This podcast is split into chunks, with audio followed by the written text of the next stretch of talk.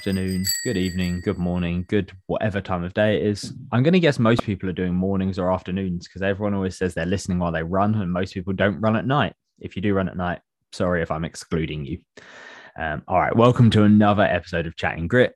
I am Sean, as always, and I am joined, as always, that's lots of as always is, by Toby. Toby, how you doing? Yeah, doing good. The legs are a little bit fatigued, but other than that, we're all good. How are you doing? Yeah, good. Got my nutrition a little bit dialed in this week, so I'm not feeling the aches. And I've done a couple of hard leg based workouts, just testing my adductor out again, testing my, my fitness again, done some running, done lots of lots of lower body stuff already this week and feeling relatively good. Um, especially considering I had like a three hour tattoo on the side of my quad on Sunday. And so was then did yeah, three hours of tattooing on Sunday, and then I did a hundred reverse lunges with a barbell, like thirty kilo barbell, on Monday. So, yeah, pleased that the nutrition and recovery stuff is working well um, because my legs don't hurt too bad. That is good to hear. Yeah, I feel like I'm rubbing that in a little bit. I'm like, I got tattooed and I've done hard leg workouts and I feel fine. As you're saying that yours are achy. Yeah, that is definitely rubbing salt into the wounds. Um, all right. So today's episode, today's this week's this episode, I suppose. You can listen to it whenever you want. Um, what we're going to talk about is um, a little bit of like we're going to do a series of these on different races, but the first one we want to do is the Spartan Sprint, and we're going to just discuss strategy and uh, like a few tips for racing a Spartan Sprint. Now, before we get going, as a disclaimer, this is based on a UK sprints that we've seen so far. It's not perfect, it's not exact. The idea is just a general of what we've seen in the UK over the last couple of years, some strategies, some ways to attack and reserve things. Yeah, it's general, it's not specific. Specific planning will always be done when you've got a map and stuff like that. So, this is just a general overview of what to do in a sprint situation. Um, Toby, What's a Spartan Sprint?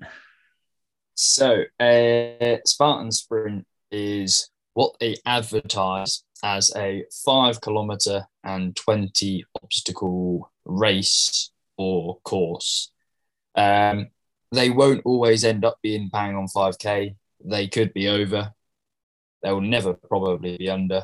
And the obstacles as well, uh, as me and Sean were discussing just before this, you could end up with around 20, but you could end up with, say, two four foot hurdles, which are just little walls. So they are a little bit vague with how tight they are to that, but that is just that rough over guide of a Spartan sprint race.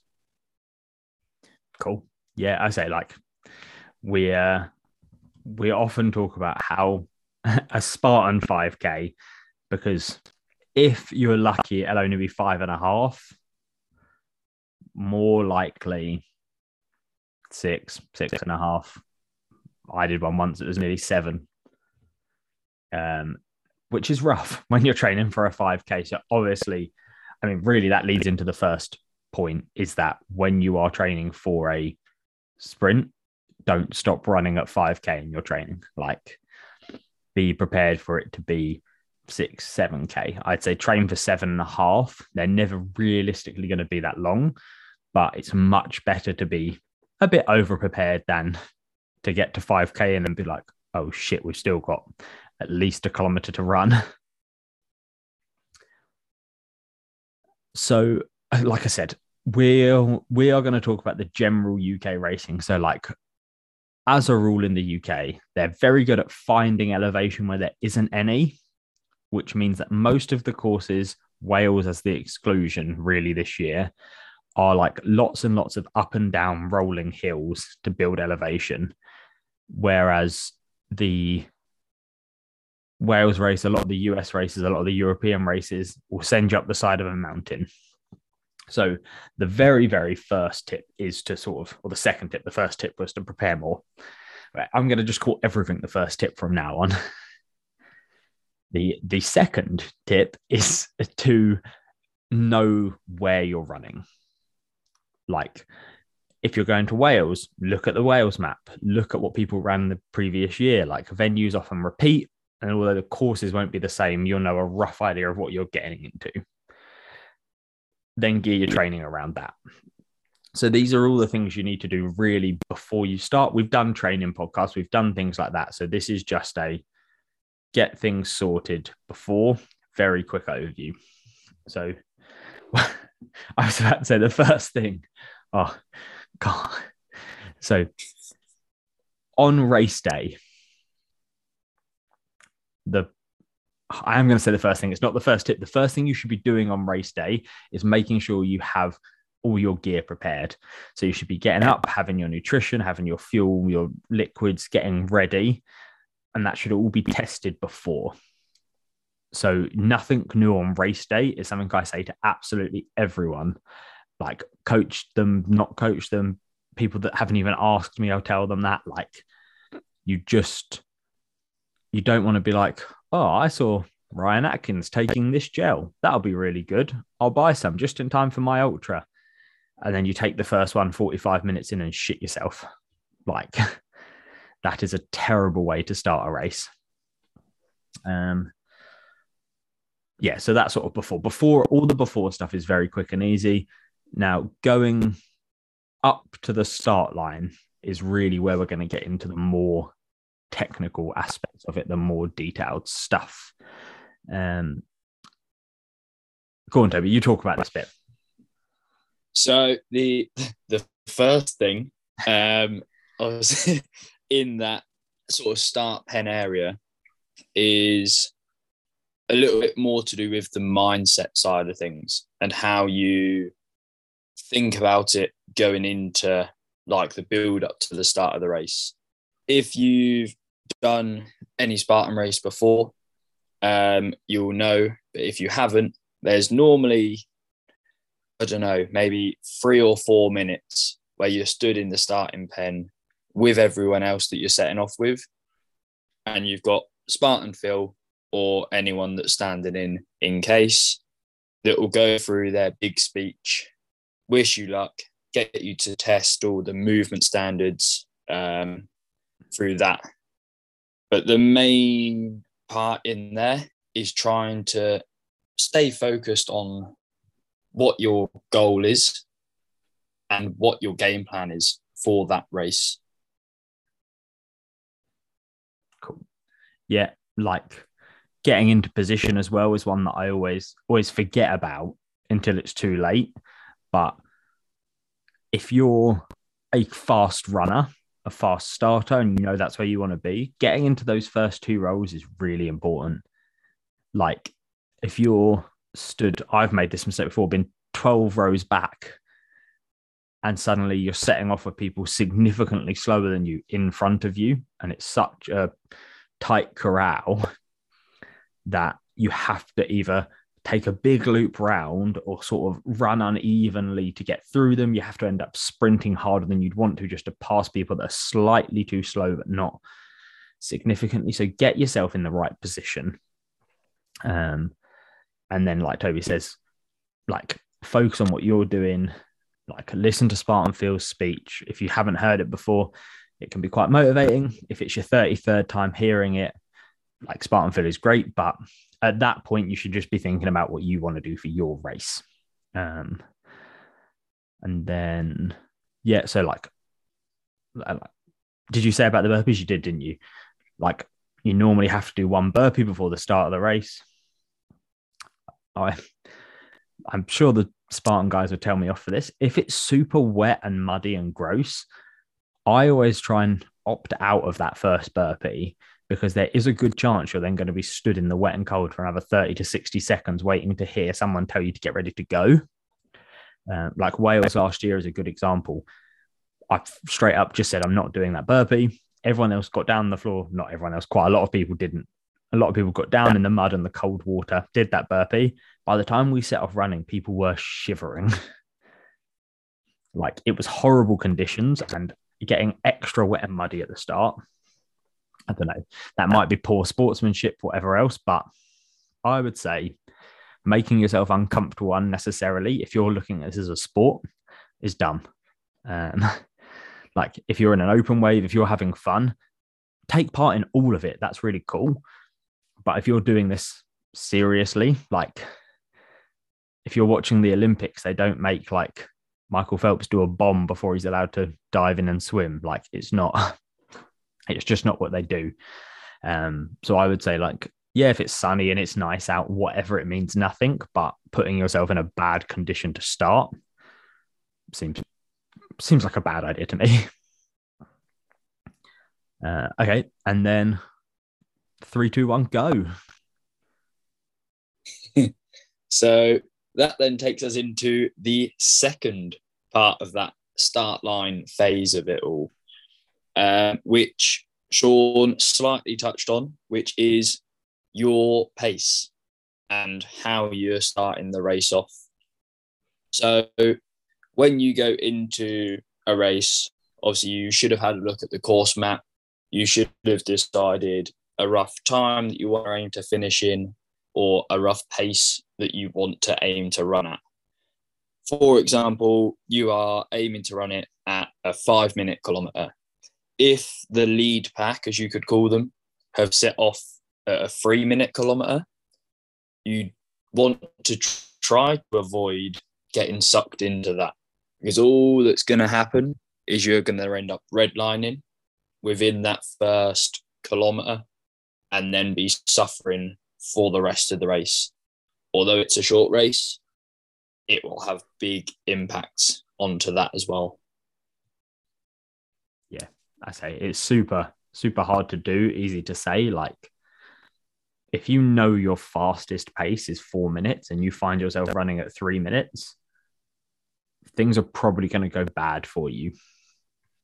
Like, I can't tell you the number of times I've seen people start the race, be in first place, and finish 23rd because people just run and they get excited and they're they're hyped and they want to push themselves. And it sometimes it pays off. Like if you're a really legit fast runner and you're just going out and holding that pace that's different. But if yeah if you're running a 20 minute 5k on the road trying to run an 18 minute 5k in a sprint spartan trail thing is not going to happen. Um, obviously i'm going to say just for, for whatever reason if anyone tells me i'm wrong we are obviously not aiming this podcast at the top elite runners. Yeah, like if you're an elite athlete and you're trying to get tips for a first sprint race from this podcast, but don't ring me. We'll talk. You can you can have some coaching. Um, okay, so yeah, so you've got your mindset right. You've set off at your pace. So that's what's most important. Now, for most Spartans we see in the UK, the first five obstacles are what I like to call nothing obstacles. Again, please don't tell me if you find them difficult. It's just what I call them. The reason I call them that is because they are four foot walls, they're over, under, through, they're like maybe A frame. They're all obstacles that are not failable.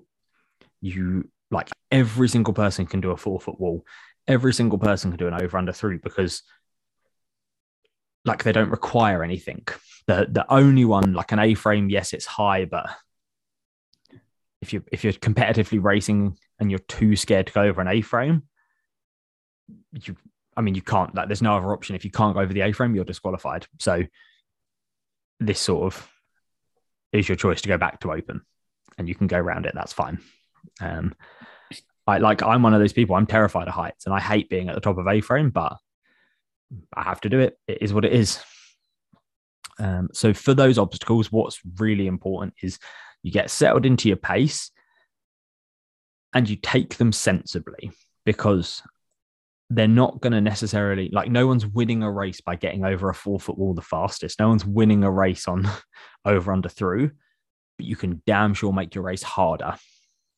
Like if you decide you're going to be that guy and vault over the walls and like headfirst dive through the through part of the over under through, which I've seen. Like, looks cool for Instagram if you haven't broken your arm or missed and hit your head or caught your foot on the jump and fallen flat on your face and you've lost three minutes trying to work out where you are. Like, like don't be a hero. I guess is what I'm saying. Like, do them sensibly, and they are going to spike your heart rate. Like, as much as they're nothing obstacles, if you're running at a decent pace and then you suddenly stop, jump over a wall, and run again, it's going to push your heart rate up. So you need to be ready for that. Like, you can't expect to hold a nice, steady heart rate when you are doing unusual things. So, yeah, that's, I mean, there's, I don't think there's much else to cover in that first section of running. Like, obviously, pay attention to terrain. If you're going up a hill, take it steady. If you're going down a hill, use it to push a little bit. Um, yeah, I'd say don't fall off the balance it's in the first 1K because you're overconfident. No one here has done that, but it's a really bad idea to just slip off one step on. oh, God. yeah. And like the balance wheels are quite often an early obstacle, but it tends to be they're put in where there's a bit of flat ground. So if they are early, um, like don't go into them overconfident, which is what I did. I rushed because I was like, it's early, my legs feel fresh, I feel good, and just slipped off. It's stupid.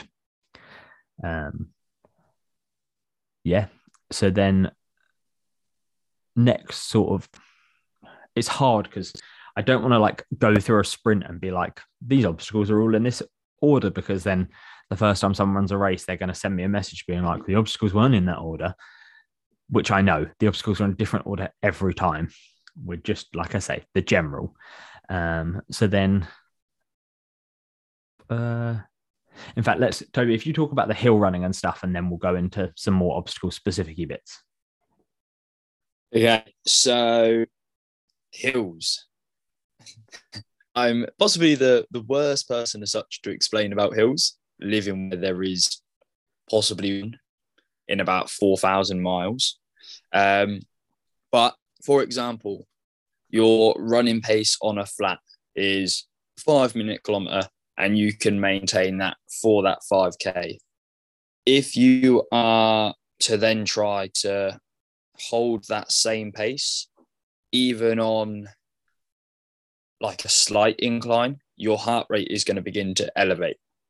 Your legs will begin to fatigue that little bit more because it is that little bit more demanding than just flat running so, in terms of sort of pacing yourself through hills, is just go by how you feel.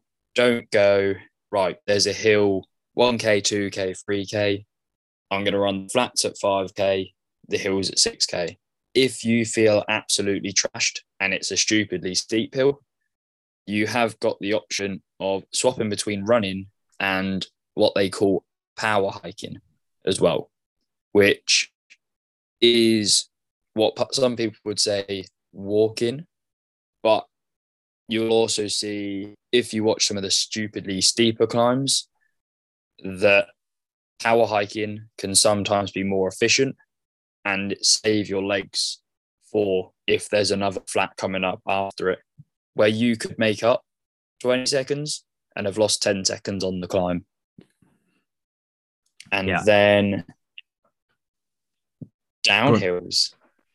Um, yeah, downhills is let gravity be your friend if you can see the terrain. If obviously it's say it's long grass or going through brambles or something like that, don't just open up your legs and just go with the hill because you don't know what terrain's coming up. If you've got a nice straight track that's a gravel track, you can see it's fairly flat. Whatever the hill wants you to run at pace wise, aim just to sit in there. It will be less taxing on your legs and your heart rate won't spike from you just going with the hill.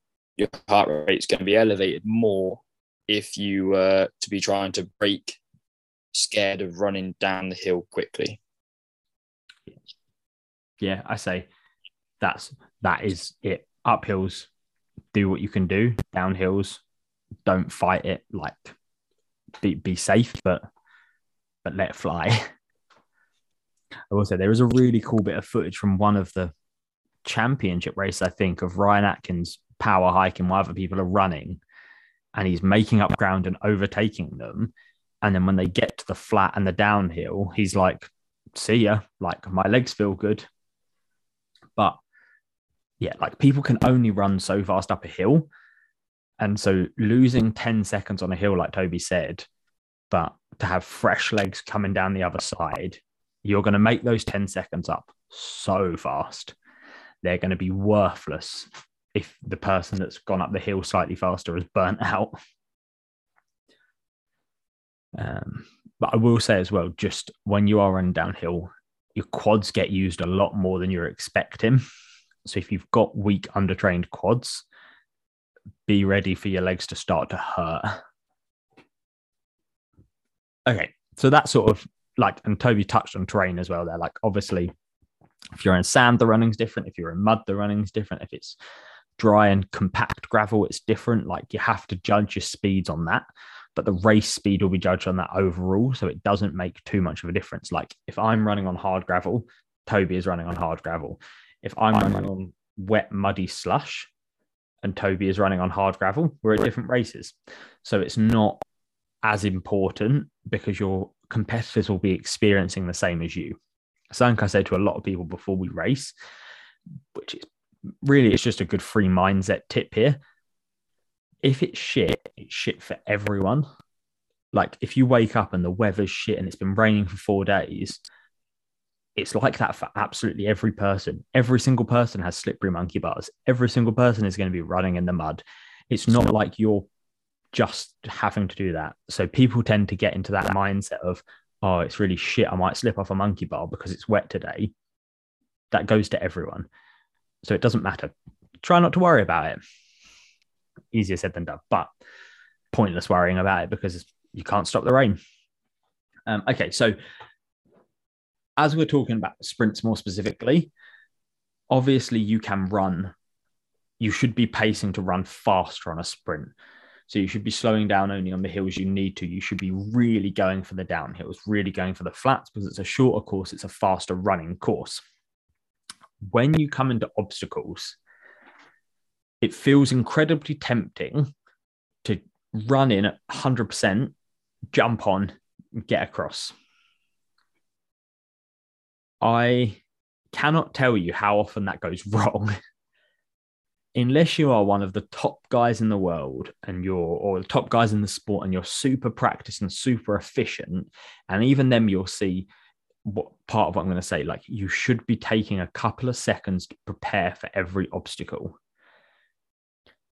how you do that varies on your fitness. So, like the top guys, what they'll do is if they're running four minute kilometers, as they come into that last 30, 40 meters up to an obstacle, they'll slow that pace down and you see them almost come to like a jogging run because they use that time to catch their breath. So then when they get to the obstacle, they can jump on and get going.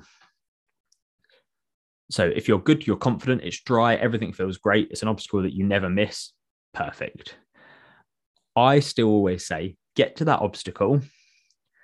We'll use monkey bars as the example because it's it's the most common one. Everyone knows what monkey bars is. You step up onto that stool, reach up, hand on the first monkey bar, three deep breaths, and then you go.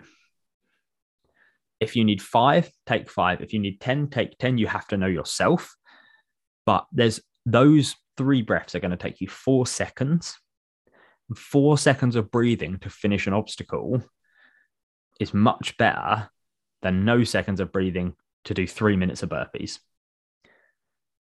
So, as far as obstacles go, come into them, start to slow down just before to start to bring your heart rate down, take the breaths you need, and then get going. Obviously, if you're standing at an obstacle for five minutes, you'd have been better off doing the burpees a lot of the time. Um, which which is fine. Like if you know that you need five minutes to recover before you can do monkey bars, then actually just take two seconds and then try. Because if you're not going to be ready in the two seconds, sorry, if you're not going to be ready until five minutes, you may as well give it a shot and not waste any time and get to the burpees. Like, like if there's something you're not confident in, like you know you've got no hope of completing it, why waste time trying to rest and complete it? Just fail it and get on with the penalty. I've got a, a friend who I used to train in Singapore who there was a couple of obstacles she was confident she couldn't do. And we were working on them, but every time a race rolled around and we weren't ready for them, but we would always implement really high rep fast burpees in her workouts. So she knew that if she couldn't do an obstacle, she could damn well do 30 hard fast burpees and get back to running.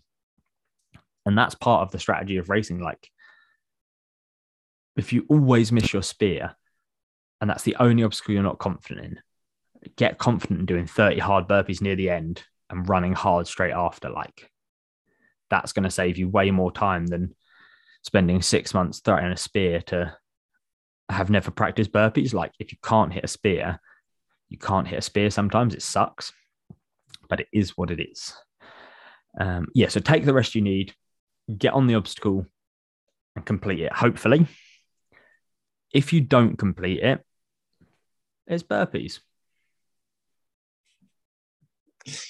Or there is sometimes penalty loops, Or penalty which they've now started to bring in. Um, Which just before we carry on, we are we've said this a couple of times. We are going to do an episode on penalties. Penalty loops are much better.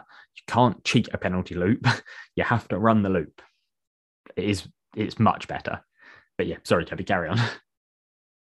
So, um, a little bit more on obstacles. So we've done obviously one of the like the failable options for monkey bars, quite a well-known obstacle. Um, then a little bit into the weight carries as well. So, for example, I know the very first time I done a Spartan race, I could not move very quickly whatsoever carrying the weight.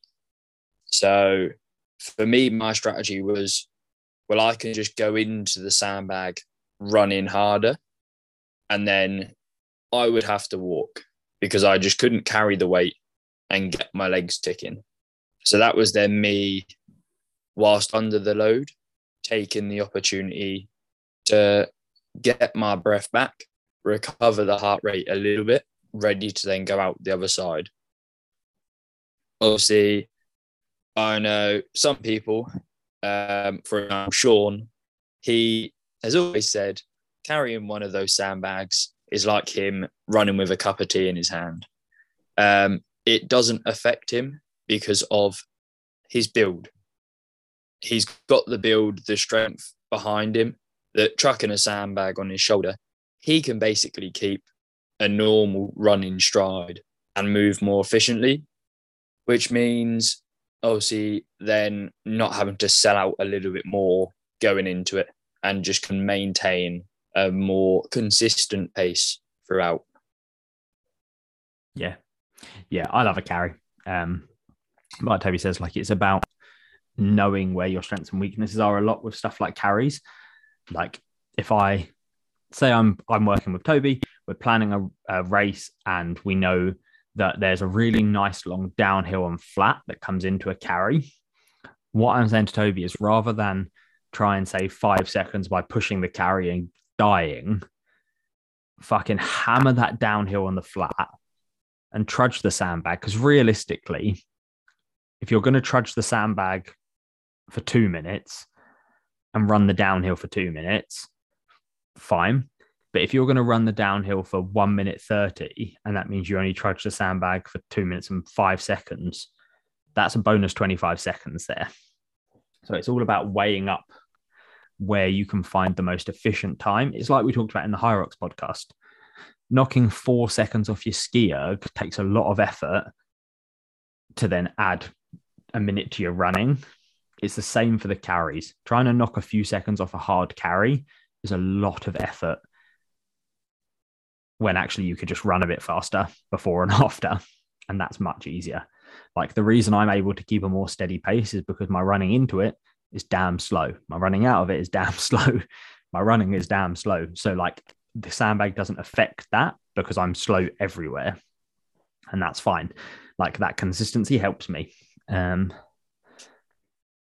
yeah. And again, if you need to break on carries, break on carries, I would say at this point, shy of the sandbag in Wales, which was horrendous, you should, if you are at a competitive level, you should maybe only be breaking once on a heavy and difficult carry. But realistically, you should be able to do carries unbroken. Even if it's hard to do unbroken, stopping isn't like there's no progress in stopping. Slow forwards progress is better than stopping, putting everything down, getting a couple of breaths. Like you've got to be sensible with it. And stopping, if you're in a competitive category, stopping is not going to help you. It's only going to hurt you. Whereas moving a few extra paces, even if they're slow and laborious, it's still moving. Um, okay, so that's sort of obstacles. Uh, and then we briefly touched on what happens when you fail obstacles, but we'll go into that a little bit more. Um, so penalty loops first. Obviously, if you've got a penalty loop on an obstacle, basically just consider it starting of running again. Like, don't do the penalty loop faster or slower or anything else than you would just run. Just be like, okay, I'm running again now. Like sometimes they're atrocious. Like there was one for Olympus, which was down and up a long hill. Uh, I can't remember what race that was at, but that was pretty grim. Um, and then sometimes they're just little back and forwards for a couple of hundred meters for like Z-Wall in Wales was quite a nice, just a circle if you fell off Z-Wall. Um, it was long, it was like four or 500 meters, but in fact, it might have been more than that, it might have been 600 meters. It was a couple of minutes of running um, which is a nice penalty, but you just run again. Like there's not a lot to be said on that, really. Burpees are a different matter, really. I we won't talk loads about it, but I personally think at this point, if Spartan aren't paying officials for every station, or at least having strict referees at every station, the burpee is not a good penalty anymore. But while we're going to continue to see it, you should be training your burpees. You should be training them harder than you think you're ever going to need to do them. You should be doing more than you think you're ever going to need to do.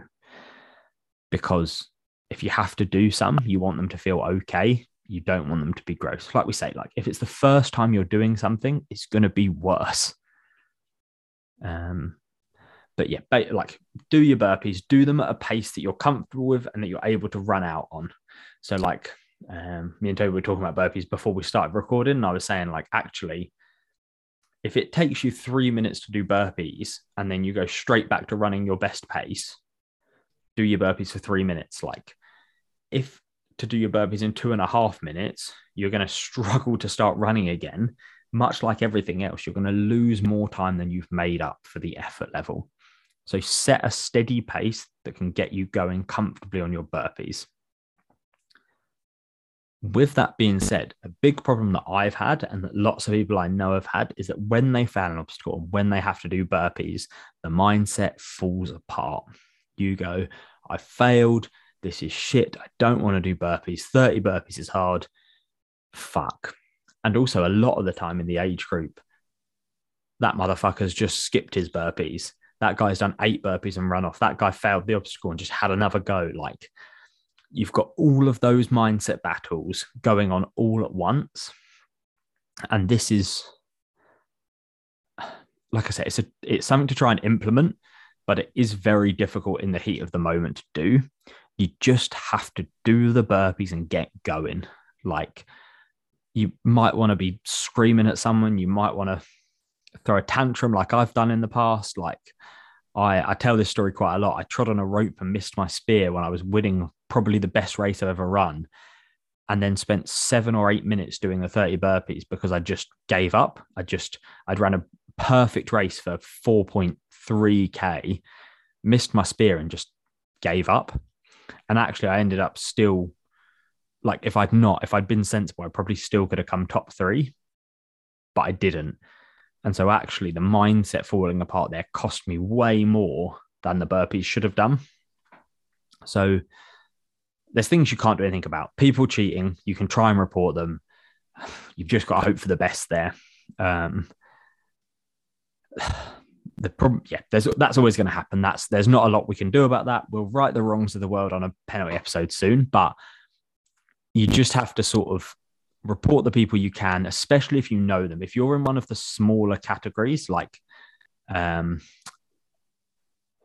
the the, particularly the women's categories or the older men's categories have a much smaller field. So when you see people cheating in those categories, it's super important to report them because I mean it's super important in every category, but realistically, like there's a hundred people racing in my category. I'm coming outside of the top 30 or 40. Yes, I don't want someone to cheat and beat me. It pisses me off. There was a guy I watched at Wales fall off Olympus as I was finishing my penalty loop. He just looked me in the eyes as I said, Why aren't you doing your penalty loop? and ran away. Like it's going to happen. But at that point, do I really care if I'm 39th or 38th? No. Like that guy's going home knowing he's a cheat and he doesn't deserve his medal.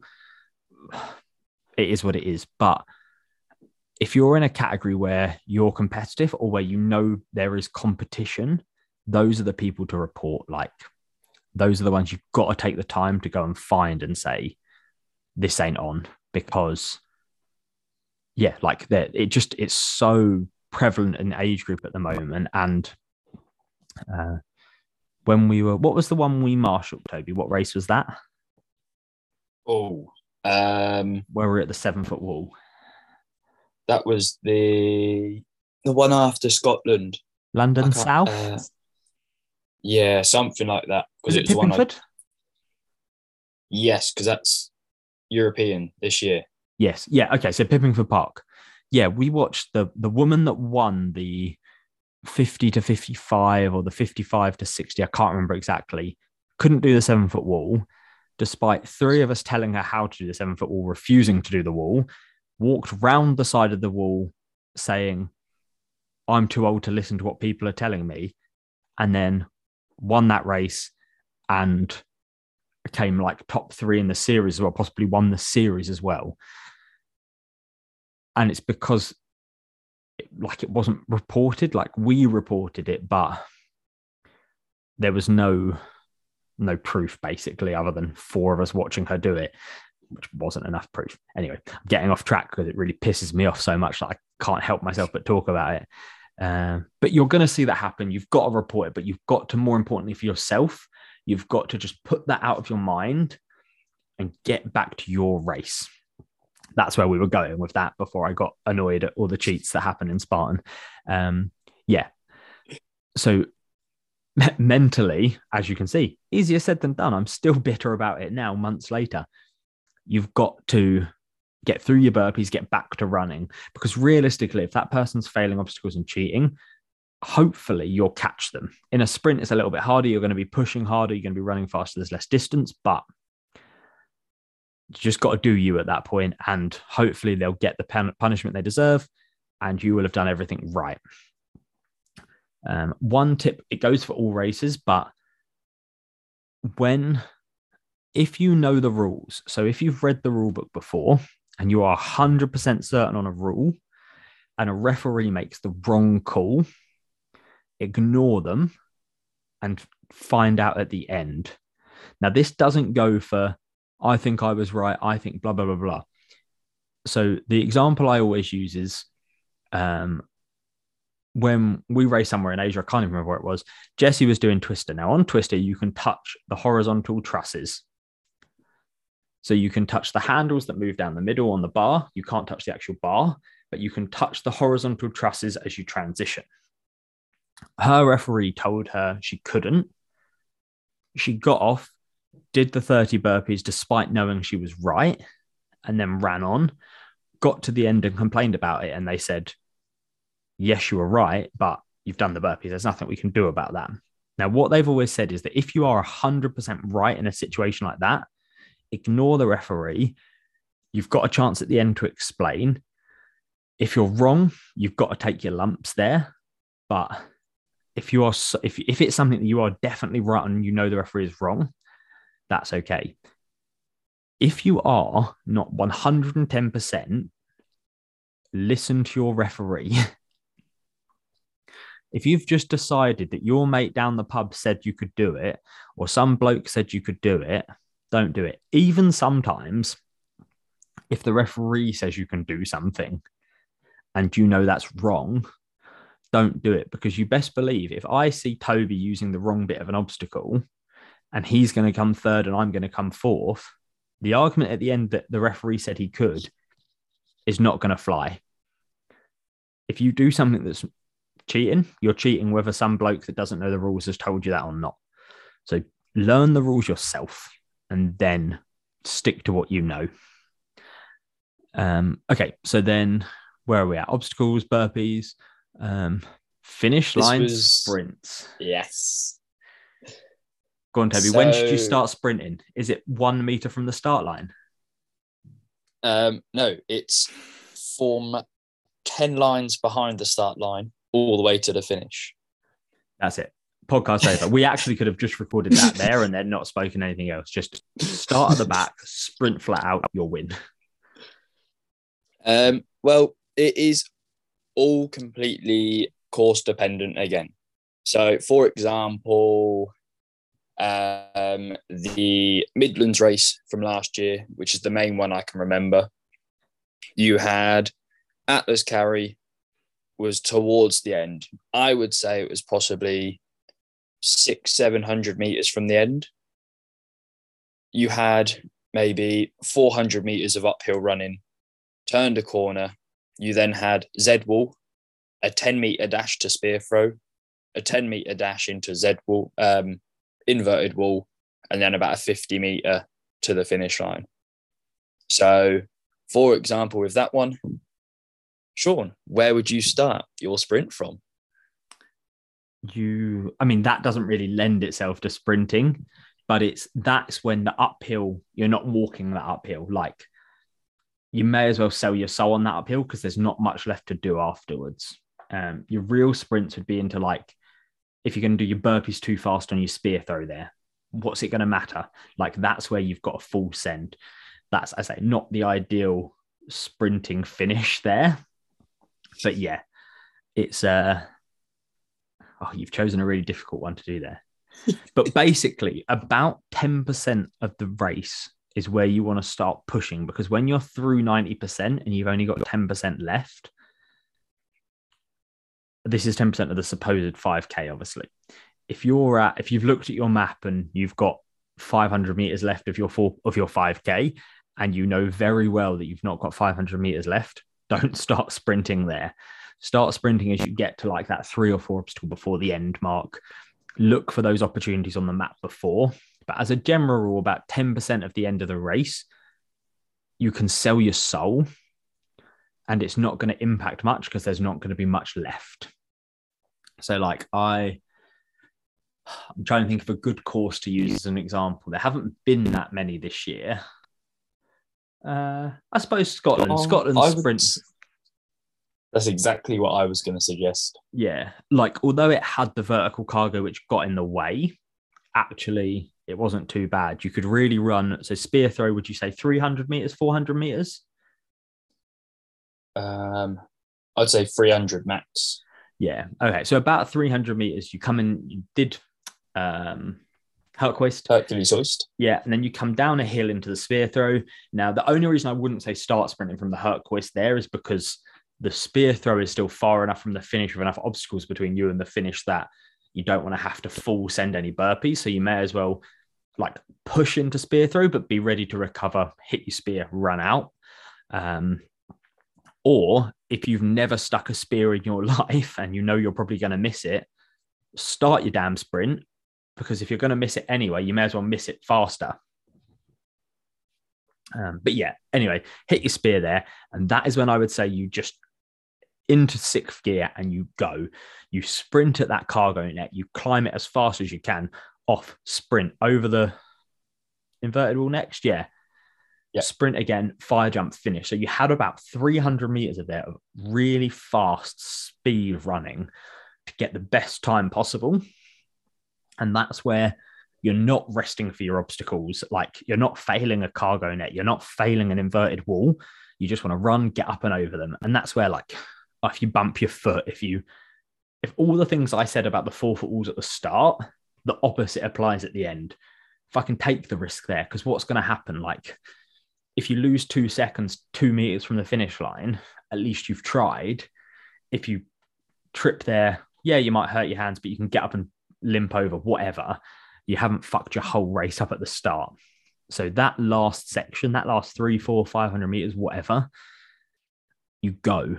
Now, again, like if we're talking about UK races, Wales, the very end of the Wales race, it was wet, it was muddy, it was horrible. But then there was monkey bars, maybe 30 meters of running, inverted wall fire jump.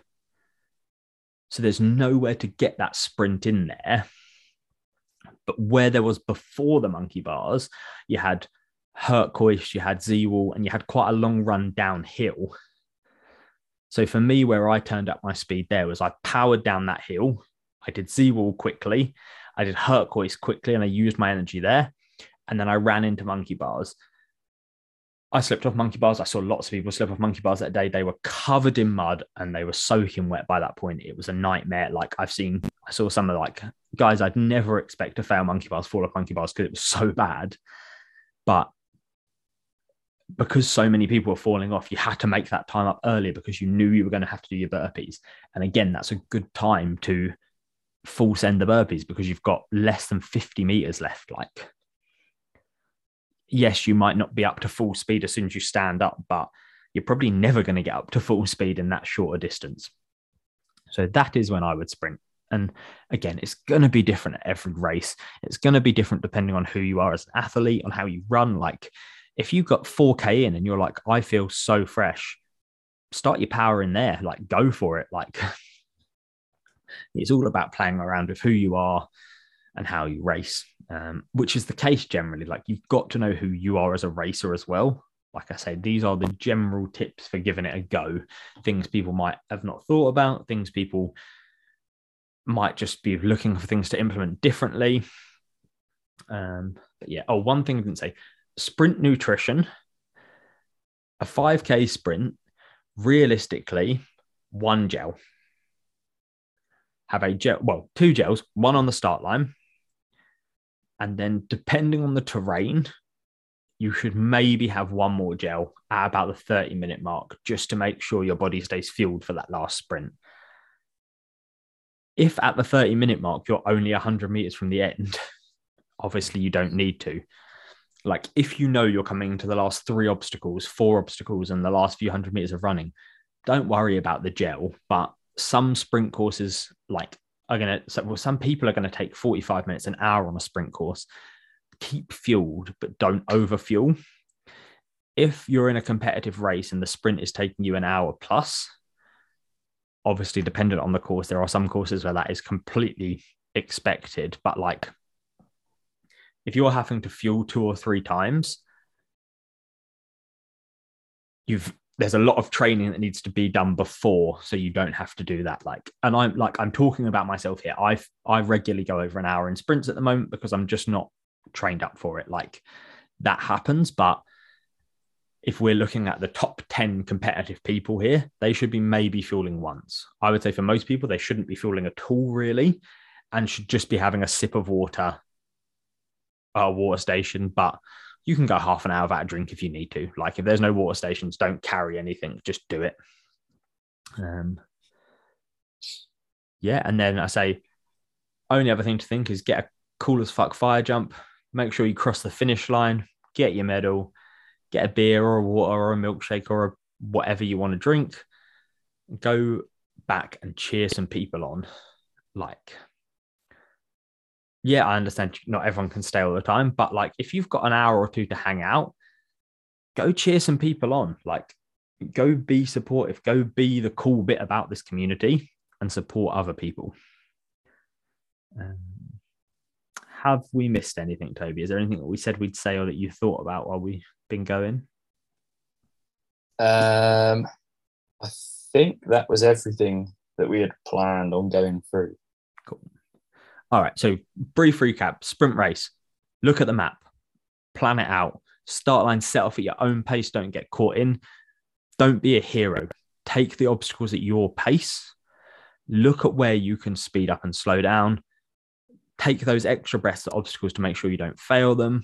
If you have to do burpees, do them steadily so you can get back to running. Start a push for the finish line about four or 500 meters before the end. Cool ass fire jump photo cheer some people on. if you've listened to the whole episode and heard that part, you can just soundbite that bit and send it to all your friends so they haven't got to listen to us talk for 40 minutes. Yeah. yeah. Oh, one thing we didn't talk about that's not particularly important, but I think it's a cool way to end the episode anyway, is we're going to do three three songs to get you pumped up before a race. So while you think about those three songs, Toby, because I'm sure your choices are going to be shit because you're only like 22. Uh, what I'll say is like the Spartan arenas, the arenas, arenas, the field you stand in before a Spartan. There's normally music playing. It's obviously not always going to be to your taste. So, especially for me, or not especially for me, but I know that I'm never going to enjoy the music they're playing so I have a playlist that I select a couple of tracks from to listen to before I start racing to get myself in the right mindset.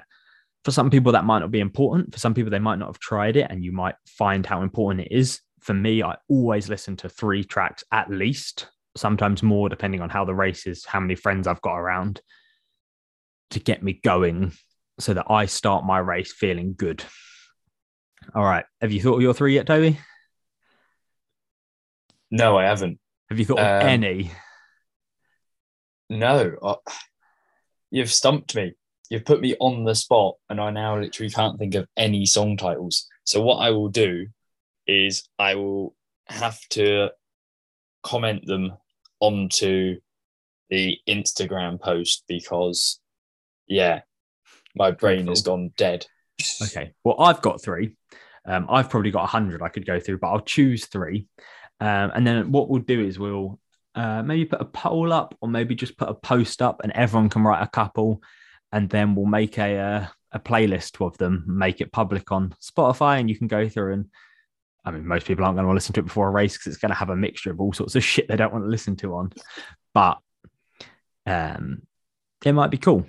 So I I've just got my phone open so I get my my song titles and bands right and don't sound like an idiot. So I I listened to uh, a song called "Weight of the World" by More Than Life, which is like a UK slow melodic hardcore type song, um, just hardcore, I guess. Then I listened to uh, "When It Rains" by a band, another British band called Silent Screams, um, which is like deathcore. In fact, it's just heavy. Like there's there's a very uh, steady line of what I like to listen to before I start working out. Uh, and then I listen to uh, a song by a guy called Kenny Hoopla, and it's called. Let me just make sure I say it right. It's called "How Will I Rest in Peace If I'm Buried by the Highway." So that one's less heavy. He's like new school, like pop punky emo rap. Um, but those those three tracks like get me going before a race always. There's loads of others like um, a track called There Ain't No Crown by a band called Galleons. There's loads. Um, yeah, but those those three really are the, my best three. Um, Toby listens to probably the theme tune for Barney, the theme tune for Power Rangers, and a 45 minute Britney Spears medley. I've seen his Spotify. I know. Lady Gaga, actually. Oh my! Oh yeah, Lady Gaga because Britney Spears is uh, about ten years too old for you. Okay, cool. Yeah, so I say thanks as always for listening. Uh, I hope you enjoyed it. Hope it was informative or at least interesting or amusing with our terrible song choices at the end or no song choices if you're Toby. Uh, like I say, we'll put this episode out. We're recording this Wednesday night. It'll go out Friday morning uh, unless I mess up, which is what I did this week and didn't press publish. So it just sat. I thought it was up and it was never up. Um, good. You can tell I'm a really professional uh, tech guy.